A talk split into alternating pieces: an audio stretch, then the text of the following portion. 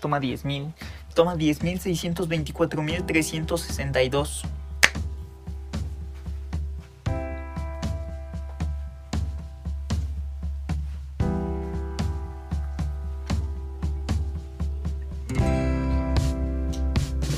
Haga como si estuviera en su casa. Una esperanza se hizo una casa y le puso una baldosa que decía, bienvenidos los que llegan a este hogar. Una fama se hizo una casa y no le puso mayormente baldosas. Un cronopio se hizo una casa y siguiendo la costumbre puso en el porche diversas baldosas que compró e hizo fabricar. Las baldosas estaban colocadas de manera que se les pudiera leer en orden. La primera decía, bienvenidos los que llegan a este hogar. La segunda decía, la casa es chica pero el corazón es grande. La tercera decía, la presencia del huésped es suave como el césped. La cuarta decía, somos pobres de verdad pero no de voluntad.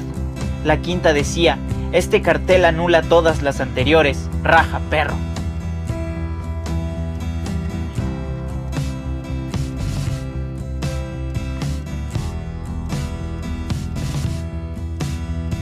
Hola, bienvenido de nuevo a cuenta a mi canal Hackebooks. El día de hoy te hablaré acerca del libro Historias de cronopios y de famas de el escritor argentino Julio Cortázar,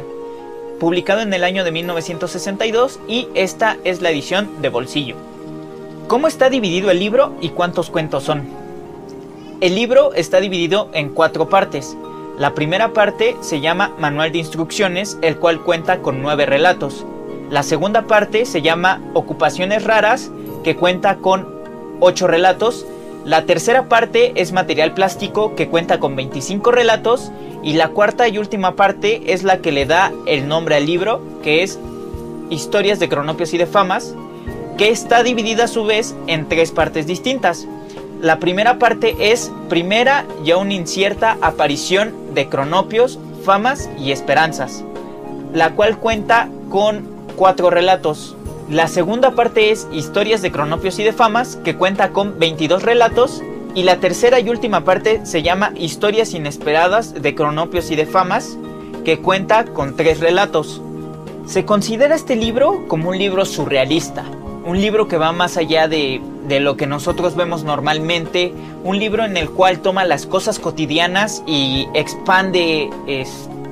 las situaciones expande lo que está sucediendo, expande las cosas que están pasando, lo lleva a un plano más allá de lo que nosotros conocemos o desde un punto de vista distinto a como nosotros o las sociedades lo ven. Entonces es un juego muy de técnica, muy de palabras, muy de estructura, muy de atmósferas que se van creando dentro de cada uno de estos relatos. El contenido de este, de este libro de Historia de Cronopios y de Famas es que está lleno de relatos, microrelatos y cosas que parecerían como fragmentos, como si hubiera un gran cuento y de ese gran cuento hubiera rescatado solamente fragmentos, como si dijera estas son las frases o este es el párrafo que vale más la pena, este es el párrafo que lleva todo el contenido de lo que quiero decir y así lo voy a dejar únicamente en un párrafo pequeño de 3, 4, 5 líneas o hacer cuentos que van de 3, 4 o 5 cuartillas. Entonces es aquí la variedad que te puedes encontrar dentro del contenido del libro. En la primera parte, que es manual de instrucciones, vienen cosas que son muy cotidianas, cosas que nosotros vemos siempre, pero que se ven desde, desde otra mirada, desde otro punto de vista, desde otro ángulo de cómo se vive la realidad, se logra ver cada una de estas cosas y lo muestra muy bien eh, Julio Cortázar en esta parte del libro. Ahora, aquí también entra mucho de la musicalidad y, y el humor que Julio Cortázar dice o menciona en el libro Clases de Literatura de Cortázar en donde dice que no se va, que no se basa como por aliteraciones, como repetición de la rima, como usar una sílaba o una vocal en específico que se repita durante todo el, la estructura del cuento, sino que esa musicalidad se da a partir de cómo acciona en tu, en tu oído interno y cómo te crea como, como si estuvieras escuchando o estuvieras eh, como si al leerlo que esta parte llega y te da como cierta armonía, como que se queda grabado de una forma más fácil, y el humor que viene impregnado a esto. Ahora, dentro de musicalidad y humor no son cosas que se vean a simple, a simple vista, no son cosas que puedas ver en la superficie del cuento o en la superficie de las palabras o en la superficie de la estructura, sino más bien son cosas que llegan a la profundidad, que la estructura está así porque en lo profundo de ella, en el núcleo de la misma, es donde viene este juego del humor, el juego de la musicalidad, que, que no te golpea o, o no lo ves de una forma tajante, sino más bien de una forma muy sutil, pero que te va embriagando, te va llenando o va creando como una armonía contigo mientras vas leyendo el, libro. Entonces esto es un poco lo que menciona Julio Cortázar en clases de literatura y que se ven muy bien reflejados dentro de pues de esta serie de cuentos, de esta parte de serie de cuentos, fragmentos, mini, mini microrelatos o relatos que vienen escritos en manual de instrucciones. Ahora aquí en manual de instrucciones, lo que una de las cosas que me pareció o de los relatos que me parecieron mejores fueron instrucciones para llorar, instrucciones para para cantar, que incluso su humor se ve en el final, eh, instrucciones para subir una escalera. Y una donde veo o siento más conexión con lo que acabo de decir de la musicalidad y del humor es en es en preámbulo para dar cuerda a un reloj en donde lo que menciona es más o menos así. No te regalan un reloj tú eres el regalado. A ti te ofrecen para el cumpleaños del reloj entonces es algo que cuando o dentro de toda la estructura del cuento es una de las frases que dices bueno lleva más humor lleva más musicalidad y me demuestra muy bien el concepto que tenía Julio Cortázar acerca de cómo dominar el humor, cómo hacerlo de una forma sutil pero que te embriaga, que te llena, y cómo mostrar las cosas que son hechos cotidianos desde otro punto de vista. O sea, el hecho de que te digan, no te regalan un reloj, tú eres el regalado, pues pega mucho en cuanto al contenido del cuento y en cuanto a a lo que, lo que te está diciendo. O sea, las palabras que son antes y las palabras que son después te llenan muchísimo de lo que quiere decirte y te empapan de el humor y de todo lo que es Julio Cortázar en sus textos. En la segunda parte del libro lo que podemos ver es una familia disfuncional, en donde se muestran los roles que se tiene la familia. El padre como jefe de la casa o jefe del hogar, que se dedica a decir tú haces esto, tú haces aquello, tú haces lo otro, tú haces lo otro. Los primos que son filósofos y se dedican a ver la vida pasar eh, desde un punto de vista más estudiado o más analizable. La tía que tiene una serie de factores muy en específico que tal vez tú como familia no puedes entender, pero que sabes que su rol está ahí y que su vida continúa con ese rol, entonces nos demuestra muy bien cómo se pueden dar dentro de la sociedad estos roles, cómo se pueden dar dentro de la sociedad estas jerarquías, este modo jerárquico que puede tener una familia. Y también nos habla muchísimo acerca del ocio, o sea, cómo cuando no tienes nada que hacer, puedes hacer cosas buenas o hacer cosas malas o, o puedes hacer cosas que cambien al mundo o cosas que realmente lo destruyan, que realmente lo perjudiquen, es algo que se ve muy bien dentro de esta parte del libro que es eh, de la familia disfuncional. Por ejemplo, alguno de los cuentos que más me, me pareció bueno y que ejemplifican muy bien lo que estoy tratando de decir es el de correos y telecomunicaciones, el de simulacros, el de tienen dificultades y el de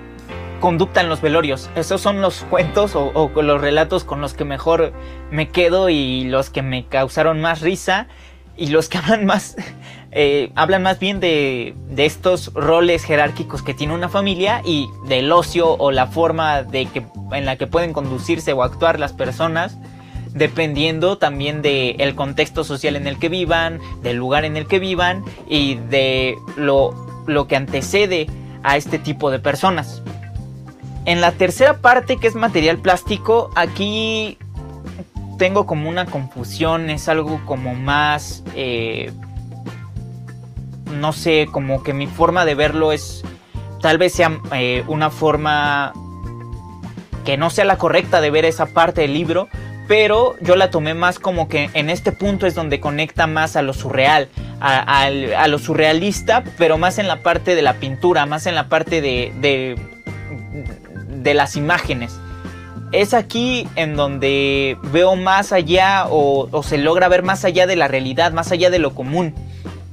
Es aquí en donde yo me quedé muy enganchado y en donde creo que la mayoría de los libros, más bien de los cuentos, de los relatos que están dentro de, de esta tercera parte del libro, son los como los más fuertes, pero los menos entendibles. O sea, como que tienes que darle dos, tres vueltas al, cuento para poder entender un poco lo que quiere decir y para darte cuenta también de que es algo como, como irónico, como hacer una ironía de, de las mismas cosas, pero que dentro de esa ironía o dentro de todo lo que se pueda demarcar, lo que te pueda decir el cuento, hay un trasfondo más allá, es, algo más fuerte lo que te quiere decir en realidad. Por ejemplo, es como si vieras una pintura, como si te dieras cuenta de que estás viendo una pintura que a simple vista no la puedes entender, a simple vista muchas de las ocasiones no entiendes bien la pintura, no entiendes bien el por qué están los sujetos ahí, no entiendes bien por qué algo está a primer plano y al final resulta que lo más importante del libro es lo que, más bien lo más importante de la pintura es lo que está a tercer plano, a segundo plano, lo que está en el fondo, lo que está realmente o lo que ni siquiera está en el plano, o sea, lo que ni siquiera está dentro de dentro del, del cuadro es lo que más importa y lo que más impacta del mismo. Entonces entra aquí un poco, un poco eso. Dentro de los cuentos los relatos más importantes que yo vi en esta parte del libro es el mundo del el fin del mundo del fin, cuentos sin moraleja, propiedades de un sillón y posibilidades de abstracción. Son los cuentos con los que yo me quedo de esta parte del libro. Ahora, la parte o la cuarta parte es como ya lo dije, la que le da el nombre al libro, Historias de Cronopios y de Famas. Y en esta parte es donde conocemos a los Famas, a los Cronopios y a los Esperanza, donde aquí ves muy bien quiénes son los Cronopios, que son como esta clase, o, se podría tomar a estos tres tipos distintos como las clases sociales, o como, sí, como la clasificación social que se le puede dar. Es como si tuvieras una sociedad y esta sociedad la clasificaras donde las famas son como esta parte de la burguesía, los que tienen todo, los que son como más refinados, los que tienden a actuar de cierta forma más como más eh, como con más pensamiento, que se rigen más por los valores, la ética, por la moral, que se influencian más por la justicia o el hecho de la justicia, pero la justicia de parte de... de parte de, de, de la justicia como parte del gobierno. O sea, estos son, por ejemplo, los dirigentes de un banco, los grandes empresarios, los gerentes de una tienda comercial importante, los gerentes de una transnacional, cosas así son los famas. Y por otro lado están los cronopios, que son más como los bohemios, la parte de la poesía, el vivir día a día, cosas en donde a veces la moral o la ética se ven menos apegadas a estos y ellos viven más el día a día, eh, se dedican tanto a vivir la vida que en ocasiones hasta ellos mismos se llegan a confundir como parte de una flor o de un campo de flores en donde ellos se podrían camuflar de una forma muy sencilla. Entonces, pues es algo muy interesante. Y por otro lado están los esperanzas, que los esperanzas son más bien como la clase que está en medio de los dos, entre los famas y entre los cronopios. Y los esperanzas en algunas ocasiones van y siguen a los famas, en otras van y siguen a los cronopios, pero es más bien no por porque tengan cierto apego a las famas o cierto apego a los cronopios, sino más bien porque en algunas ocasiones lo que le conviene a las esperanzas es ir y seguir a los cronopios, otras ocasiones es ir y seguir a las famas, es que no tienen como